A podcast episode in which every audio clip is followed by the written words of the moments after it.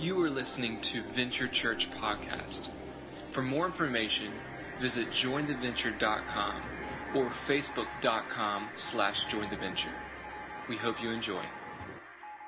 Thrive. I want to thrive, not just survive. I'm really inspired by, inspired by the lyrics of this song by Switchfoot. You ever listen to Switchfoot? They're a great band. If you like good rock and roll, they're pretty awesome. Um, but this concept, I want to thrive, not just survive, is something that um, I really am excited about where we are as a church family right now because I don't know if you know a whole lot of the history of where our church came from. We're not even like quite a year and a half old.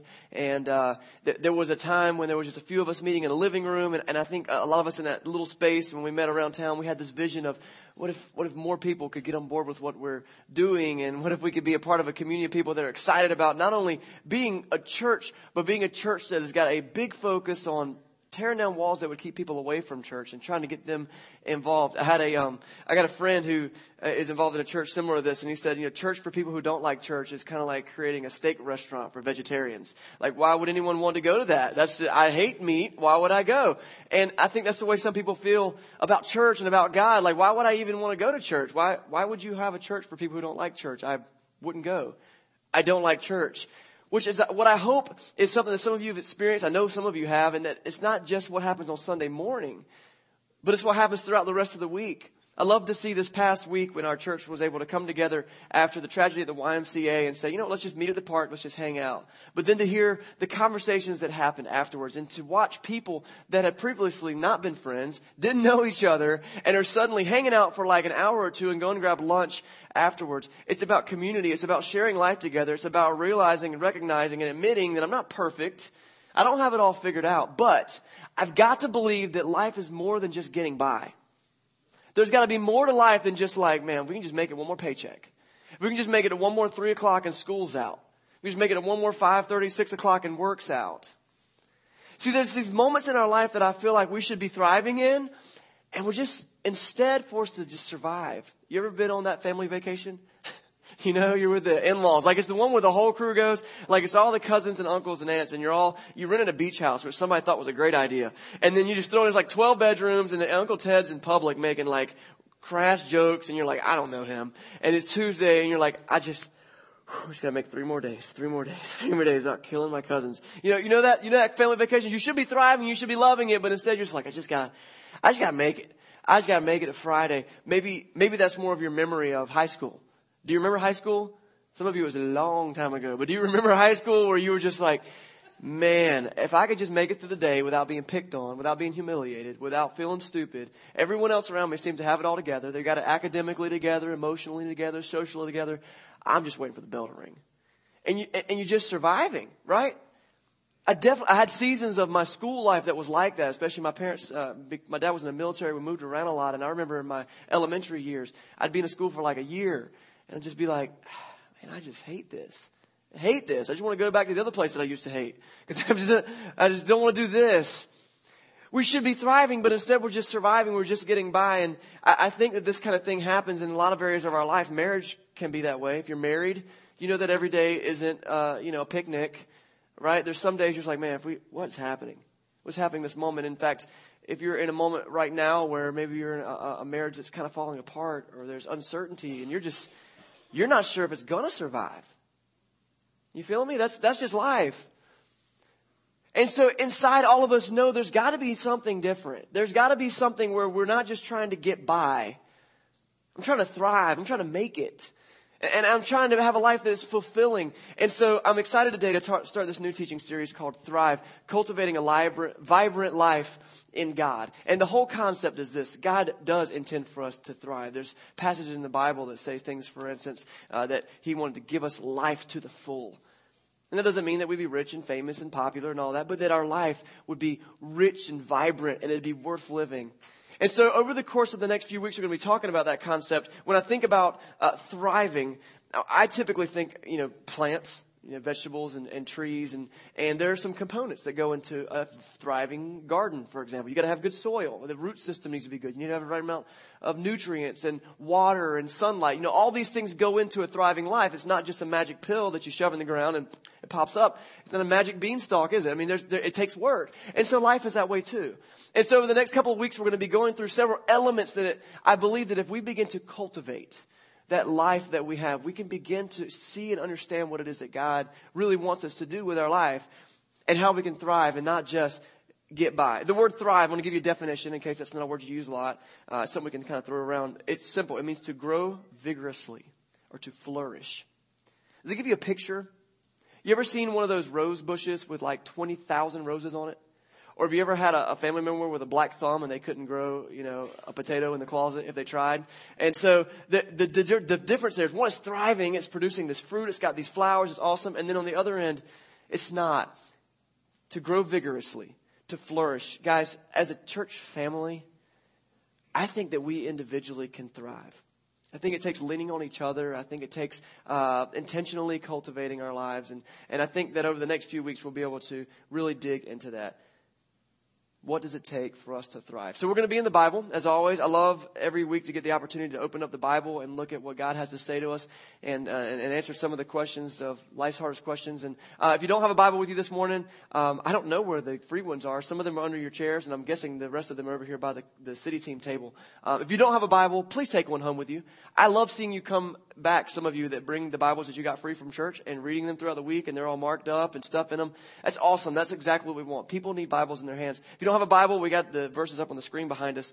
Um, but we're going to be looking at something that Jesus said that I think will get us started in this whole conversation about what it means to thrive in life. And so we're going to be in the book of Luke. Luke is in the New Testament of the Bible. Uh, there are four books in the Bible, uh, uh as I've said many times before.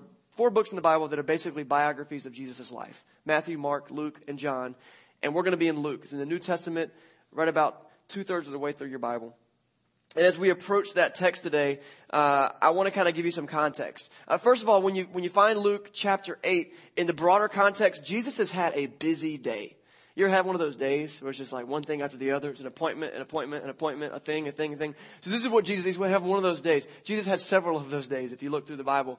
And he's having one of those days. He'd already had a moment where he had, uh, there was a, a blind guy who needed to be healed.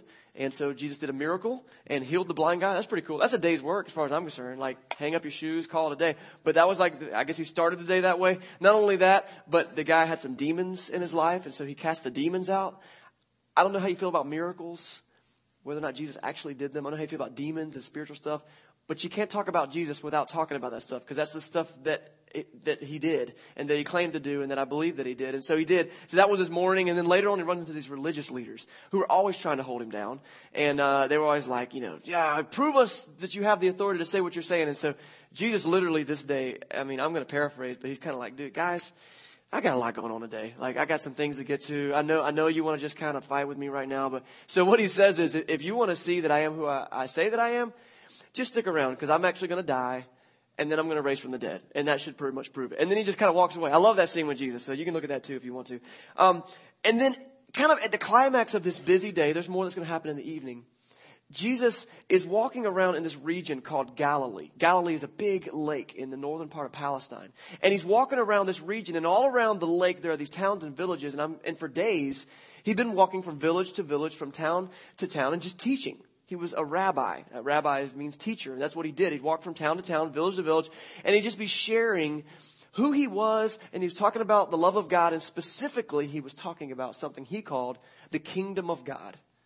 He'd say things like, The kingdom of God is coming. I'm establishing the kingdom of God. You need to quit sinning because the kingdom of God is going to need people who have decided that they're going to stop living in sin. And these are the things he's saying. And as he goes from village to village, people are hearing him talk, and they go, this guy's amazing. Like the things he says are blowing my mind. And so he would do his little thing there. He'd talk, and I don't know how long it would take, but then he would pack up and leave. And the people from this village over here would go, I'm going to follow that guy. And they would. They would just, Mom, I'm going to, yeah. And they would just leave. And then so from village to village, he'd pick up a few people here, a few people there. So he amassed quite a following during that time period. This is the days leading up to this busy day. And then, not only that, people who were really excited about what Jesus was saying, they had relatives in the village that they were walking towards. So they would run ahead and they would go, this guy Jesus, oh my goodness, you gotta come out and listen to him. I'm gonna follow him until he's done walking. And so they would do that and they would tell their cousins and their friends and their, everybody to come out and then they would listen to Jesus and a few more people would follow Jesus. So by the time we get to the Sea of Galilee in Luke chapter 8, Jesus has this huge crowd. So he borrows a boat from, from friends, some friends there.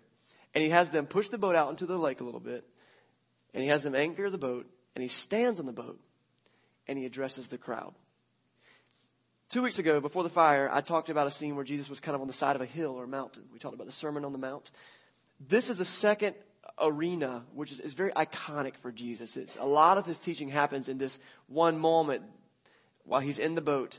And through Luke chapter 8, we're going to get a, kind of a, a smattering of Jesus' teaching, all these different things. And throughout it, he's going to teach in a form called parables. Okay? So finally, that was a setup. It was a lot. But it kind of gives you a picture of where Jesus is coming from, where all these people came from, and why he's about to say what he's going to say. Because he's saying, I'm starting this new kingdom. I'm initiating it. You want to know what it's all about? Let me tell you. So for the rest of chapter 8, he does this, this series of parables. Parables are kind of like these extended metaphors uh, that just use illustrations to uh, take a, a, godly, a heavenly principle and kind of bring it down on an earthly level. It's just the way we, we talk anyway. We use metaphors, we use analogies. And so this analogy, this parable begins in Luke chapter 8, verse 4. Okay, it's going to be on the screen, and Jesus begins. It says, While a large crowd was gathering, and people were coming to Jesus from town after town, he told this parable. A farmer went out to sow his seeds. As as he was scattering the seeds, some fell along the path. It was trampled on. The birds ate it up. Some of the seeds fell on rocky ground. And when it came up, the plants were withered because they had no moisture. Other seeds fell among the thorns, which grew up with it. The thorns grew up with the plant that they were planted, but choked the plants. Still, some other seed fell on the good soil, and it came up, and it yielded a crop a hundred times more than was sown. When he said this, he called out, Whoever has ears, let them hear. Remember that phrase. Whoever has ears, let them hear. And so he starts out with this story. In first century agriculture, um, you know, you get planting seeds. You plant a seed, it grows. Uh, the way they would do it is that kind of the farmer would go out with like an apron full of seeds. And whereas now we have the nice, neat rows, they would just kind of come out and they would just kind of take the seeds and just scatter them Scatter them all over the field. Everywhere. Everywhere. Because anywhere where there's viable soil, you want a seed. Why? Because you want food. Like you're hungry later and you know that because you've lived enough life to realize I want to plant seed everywhere I can plant seed. So they're scattering and scattering inevitably some seed is going to fall, in places where it's not going to grow the best. But they're scattering the seed. Now, when we think about gardening today, uh, we, we don't. We, gardening is kind of like a summer hobby for most people. Uh, we do farming on a massive scale. I mean, you're talking acres and acres of perfectly manicured rows of, you know, crops of corn or, or, or cotton or soybean or whatever it is. And there's this, this machinery and they use GPS and they've got this chemistry and this pH of the soil and everything figured out. You know, it's like, it's, it's, it's a major industry to the point where now you, you eat some vegetables somewhere, you don't know where it came from. You have no idea where those vegetables came from. You're like, ah, the country somewhere? Idaho? Is Idaho a country? I'm not sure. I have no idea, but this is a wonderful French fry. Like, and so that's kind of where we are. But back then, if you had a vegetable, you knew exactly. It probably came from our garden or the neighbor's garden, or we got it at the market, and we know we know Jebediah. He sells tomatoes, and so um, in more rural areas, of course, we have it here, and also especially in first century Palestine, where Jesus is talking farming wasn't some industry that happened somewhere else. It was something that everyone had hands in at some point. Uh, some part of your industry had to incorporate into how the agriculture industry worked, or else you weren't going to eat. And so, as he speaks to this crowd, they get what he's saying. And they've all seen their granddad throw seeds, or maybe they were farmers, some of them themselves. We're next to the, the Sea of Galilee. Many of them were fishermen, uh, but most of them would have had some access to serious farming. I want you to think about this seeds. Have you ever planted a single seed and watched it grow? I, let me, look at this picture. This is a hand with tomato seeds in it. You see those things? There's a certain variety of tomatoes. But you won't find, actually, some of you have eaten uh, cheeseburgers with tomatoes in them. You know those little, little things inside the tomato? Yeah, those are seeds. Yeah. And so that's what these things are. And you plant them and they become, but here's the cool thing about this. Those little bitty seeds have this amazing potential. Because that seed can grow into a plant that can produce dozens and dozens of tomatoes. In fact, if you want to get real philosophical about it, I mean, that one seed could be the father of generations of plants, really. You know, I mean, you plant a seed, it grows, and grows a tomato. Inside the tomatoes, more seeds. You plant that seed, some more tomatoes, more seeds. It's amazing, but here's the catch. It has to start growing first. Like that seed right there has got all this potential, but until it can catch some roots and begin to grow and produce fruit, nothing happens. The potential is lost. And so as Jesus is talking to these people, what he's not talking about is the seed. He's not talking about the seed. He's talking about the soil. The soil is what what's important. I, I want to just kind of outline. There's four types of soil that Jesus talks about here. He first talks about the path. The path is, is where the seeds never have a chance to grow. Okay, we'll get to that in just a second. He's got the rocky soil. The rocky soil, uh, the seeds kind of get a start, but there's a rock in there, and so there's rocks under the soil. They'll be up here. You can put them up. The, the, path is gone and then here comes the rocky soil. Under the rocky soil is, uh, you know, there's some, something in the ground that's causing it to not be able to dig in and get good roots and grow. The third is the thorns. You know, the, the plants don't actually die right away, but as they come up, they have to grow alongside a weed. I, I'm going to call them weeds and thorns because they kind of are in the same family. And they steal nutrients from the plants and they choke it out and it dies. And then the fourth soil is the good soil, which is ideal. It's ideal. Now, he's going to use a metaphor from this. If you've heard this parable before. You've probably heard it taught in many different ways. Here's what I want to encourage you to do. If you've heard this before, Jesus says, if you have ears, listen. Okay, because this is serious. This is actually not just a cool parable like Dr. Seuss or, or, or like Mother, Mother Goose. This is something that can really help us to thrive in our life. The goal is that we have seeds fall into good soil so that it can grow. So, in a lot of Jesus' teachings, when he talks in parable form, you kind of have to read between the lines and sort of guess what he's talking about. Not a lot of them, but there's a few where you're kind of like, well, I can see where he's talking about this. I can make the, the point. This is a cool one because Jesus actually comes straight out and explains the parable to us. And so instead of me doing a whole lot of teaching today, we're going to let Jesus do all the teaching. So we're going to go to Luke chapter 8, now verse 11. And here's, here's Jesus. He's going to explain this parable. Verse 11. He said, This is the meaning of the parable. First, he says, The seed is the word of God. Okay, so it's like this farmer or the sower the farmer, or the sower, he is throwing the seed, and, and the seed is the word of God. It's God's truth. It represents the things that God wants us to know. And so, in many ways, anyone who is standing and speaking God's truth, they're like a sower. In fact, right now, I'm reading the Bible and I'm sharing it with you. And so, as I'm speaking truths of God, it's as if those things are seeds falling into your lap, and you have to decide what to do with them. And then he goes on in verse 12. He says, um, well, well, I'll, I'll make the clear point. Basically, the people that are hearing the seed are like the soil that received the seed. So he's going to explain the four soils. Verse 12. Those along the path are the ones who hear, and the devil comes and takes away the word from their heart, so they may not believe and be saved. The path. Around these fields where you plant your seed, I mean, there'd be paths. You'd walk around them, and you see them in Wilmington all the time, up Market Street uh, and all the way up and down till downtown. There's places where there's sidewalk, and then there's places where there's not sidewalk. Where there's not sidewalk, people have been walking for generations, and the dirt is packed tight. You've seen this, right? It's how trails happen. And so these people were very familiar with trails, as you are, and they would surround the farm, you know, where you throw the seed, because you don't walk through someone's garden. You walk around it. And after generations, the path has been built. This guy casting the seed out into the soil, some of the seed is going to fall on the path. And it makes it really easy for the birds to come in and scoop it up and the mice to come and carry it away. And Jesus says, those seeds are the Word of God. And some people are like a path. They're like a path where the soil's packed tight. Maybe their heart is not receptive to whatever it is God has to say. You know, this is a group of people who really doesn't have much of a desire to hear what God has to say.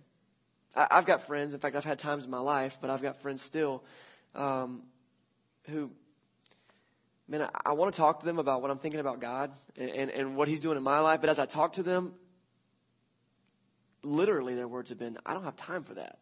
I'm not going to talk to you about that. I, I want to kind of address this because it might be that you're in the room right now, and for whatever reason you came because you loved your wife or you loved your husband or you brought your kids and you just came to church, or maybe uh, I, I don't know what brought you to church on Sunday morning, but it might be a little bit that when people talk about God, you kind of, I don't know, it, it, it gives you the heebie jeebies and you just don't want to think about it. And look, I want you to know that that's something that's, you got your reasons. And I'm not going to patronize anybody and pretend like I understand their reasons. Maybe you've had a bad experience. Maybe you've just decided in, in your mind that something's not worth listening to. I don't know. I don't know, but when Jesus talks about this, he says the thing about the path is that when the seeds hit it, they can't take root. They can't even sink into the soil. And the birds just fly off with it. He says the devil comes and steals the truth. Kind of heavy word, just kind of crazy, but here's, here's what I want to say to anyone. This is something you can share with your friends if they're in this boat. Um, there might be some really dumb reasons that Christians have caused that have made people not open to the Word of God. You might have friends who are like, I don't want to go to church because, man, my grandma used to beat me over the head with the Bible, and I don't want to do that. I don't want to go to church because I think all Christians do is judge people and look down on them and talk trash about them. My, I don't know. And if, if that happens to you, here's what, here's what I want to say. If that happens to be you, I'm sorry. I'm sorry if you've had that experience. But I want to say this.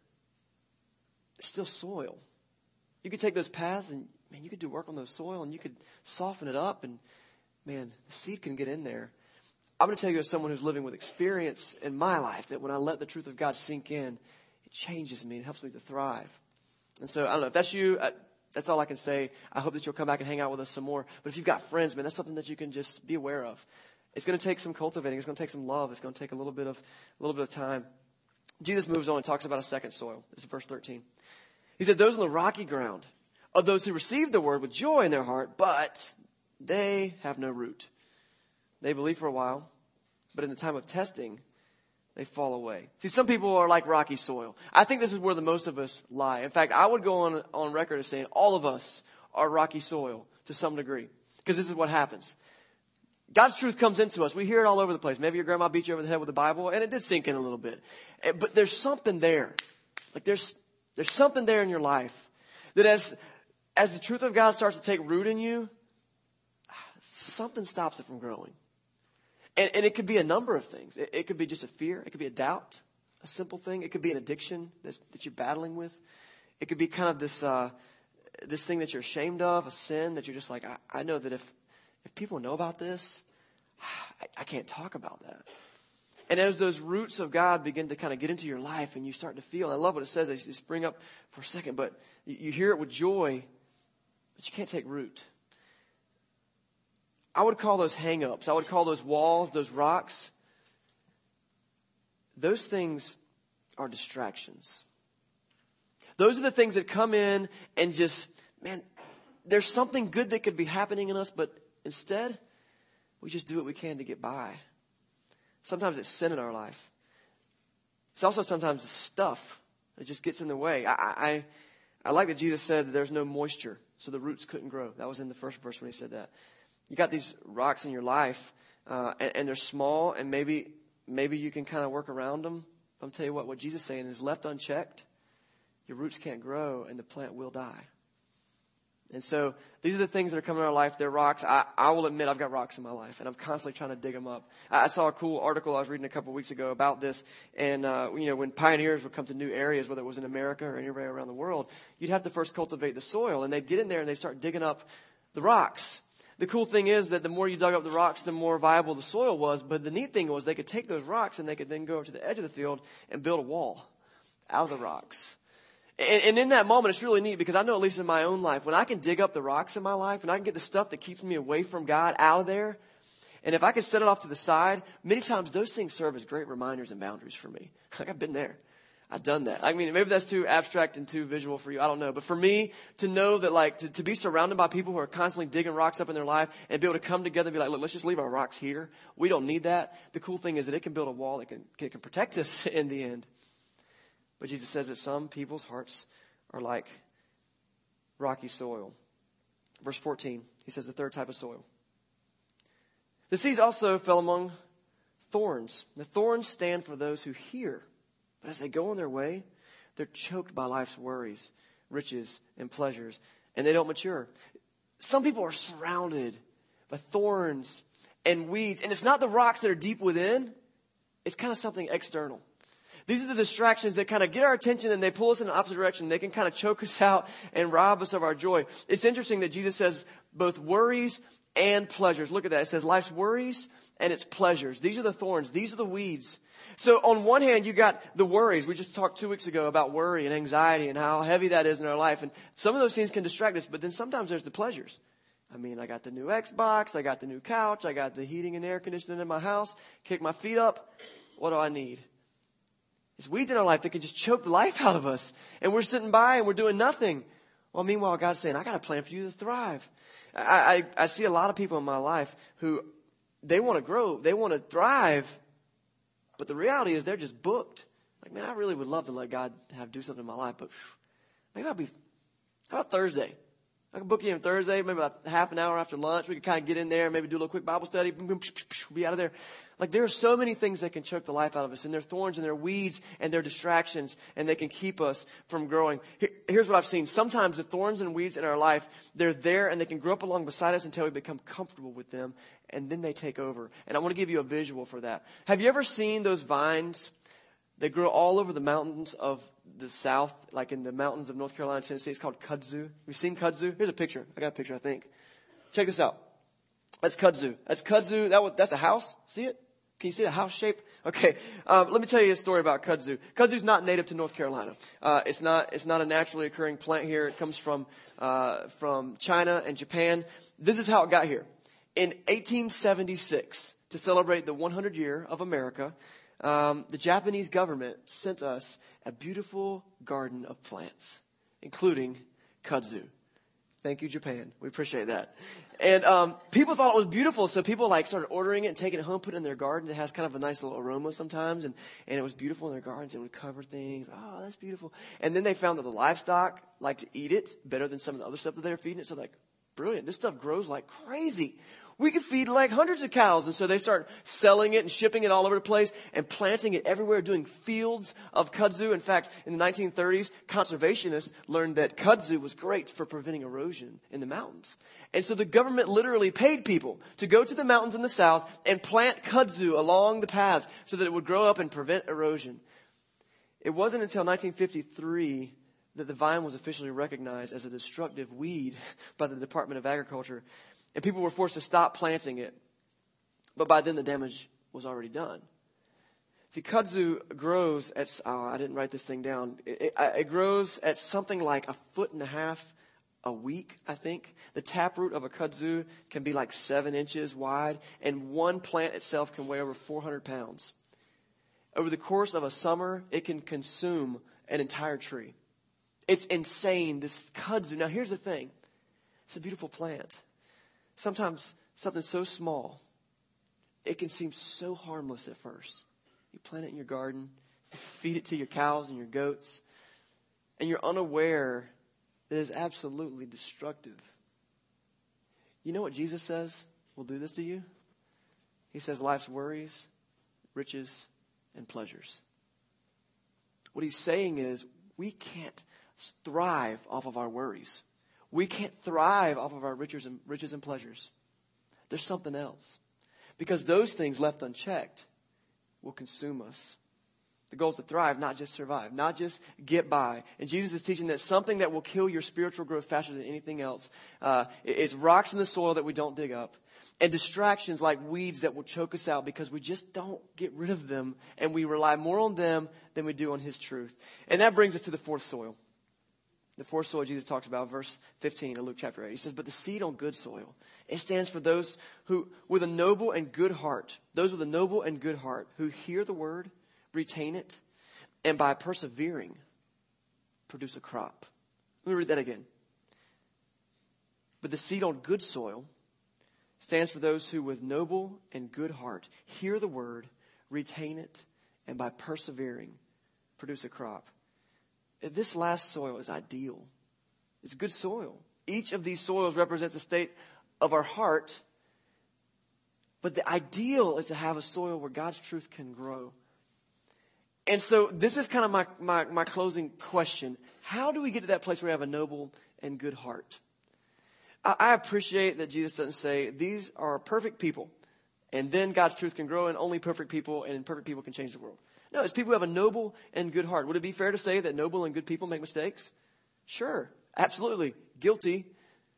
And so I love that Jesus says it's the people with a noble and good heart. Maybe you're feeling like you can relate to one of these things. And I, I love this phrase that Jesus uses. He says, Whoever has ears, let them hear.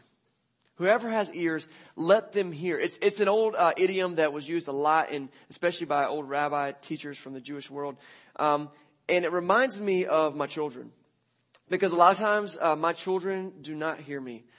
they're not, they do not hear me. And like, so I'll give you an example. Like, they'll be sitting in the living room, maybe they're watching something on TV, and, uh, and, and mama's just finished the laundry. She got it all folded up, and she's, and I say, all right, guys, laundry's folded. Stop watching TV. Go pick up your laundry. Take it to your room. Any parents in the house ever had this moment? Okay, it's just a simple thing. This is what you need. And you're just like, okay, take, take stuff to laundry. And, and, and here's my kids. They're like, staring at the TV. They're like zombies. They're drooling. They got, I'm wondering if I need to call the hospital because I'm thinking they're not responding. Do we need to do CPR? Yo, yo, hey, hey. And they're like, huh? Hey, yeah, just grab your laundry. Just pause, just pause the movie. Grab your laundry. You can come right back. It's okay. It's movie time. It's fine. But if you can just real quick grab your laundry, take it to your room. They're like, hey, yeah, yeah. And they just sit there. Nothing happens. I've had this moment with my kids so many times I'm like, hey, are you listening to me?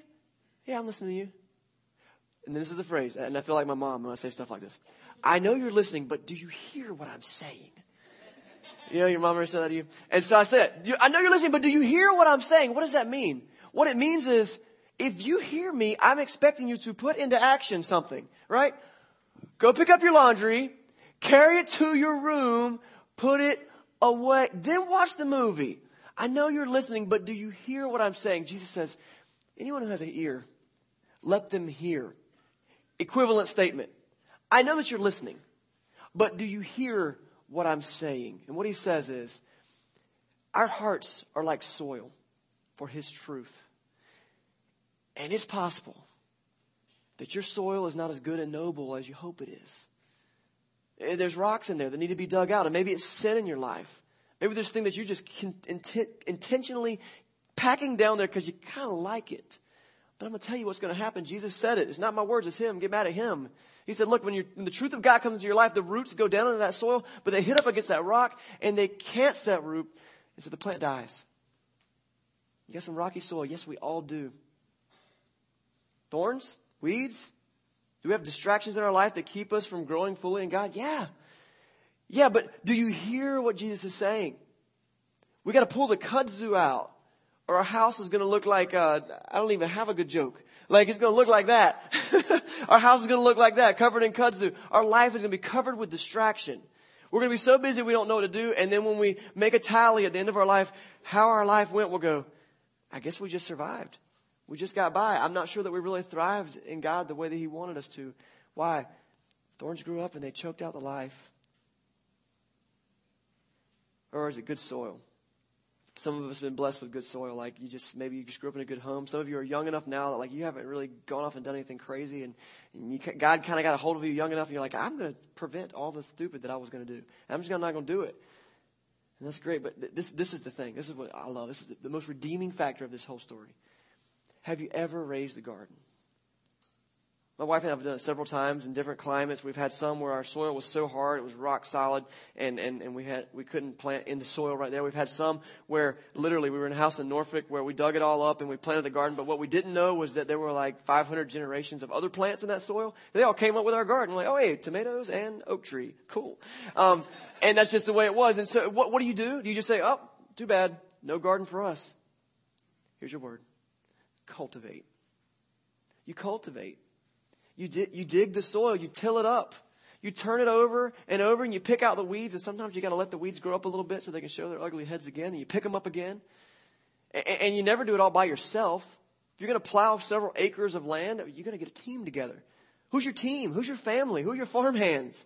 Are there people in your life? Maybe it's your small group. Maybe it's your neighbors. Maybe it's your family. Maybe it's your spouse. Maybe it's your kids. Guys, you know what? We got some rocks we need to dig up in this family. We got some thorns we need to get rid of. We got some scheduling things we need to reallocate. I want to thrive, not just survive. And over the course of the next several weeks, my goal is to paint a picture of how we as a church community, as individuals and as a community, we can say, let's take these steps to grow, not just to sit here and, and, and kind of kind of be mellow. Man, we've got this opportunity. We've moved to a new location on Sunday mornings. What does that mean? What does it mean to your small group? Maybe you've been looking for a great way to just kind of show and be an expression of God's love. Maybe for your small group, you go, can we just call up to the school and see if there's just some volunteering they need to have out there? It's not one of the church's three initiatives. It's not the Nourish and See or the YMCA or Original Hope. Can we do that? Yeah, yeah. Go thrive. Go out and thrive in the community. Do things. I got I got this thing going on with my kid. We just don't talk. Well, here's what you do: you make a date with your kid, and you talk to him. And it, I'm gonna make you a promise. It's going to be awkward. But then you keep trying and you build a relationship, and that relationship thrives. But not on the distractions, not on the rocks, but on the truth of God and you help cultivate their soil. My marriage is a mess. I quit. No, don't quit. Don't quit. Cultivate. Dig in. Get the rocks out. Get the thorns out. This isn't just a big analogy Jesus made. It's a picture of how we can cultivate our lives and thrive with God's truth. Let me just pray for us today. Lord, we love you. And, you know, as things change and uh, we're in different environments, um, I love that you remain the same. Uh, Today was just a, a look at a lesson you gave once, and um, I just pray that we can continue to return to that. We can go to a place of know what your truth is, and, and we have it sprinkled out into our life, and I just pray that we can prepare the soil. Lord, for the times in my life when I'm a hard soiled path, I just pray with, uh, man, with just an open heart, God, that you can just help my friends, my family, and, and that you will just come in and dig, dig those hard places out. Let me be receptive to your truth so I can grow. Lord, I thank you for the metaphors that give us pictures to see, but I also just pray for action so that we don't just listen, but we hear what you're trying to tell us. And you say, He who has an ear, let them hear. Help us hear. I pray in Jesus' powerful name. Amen.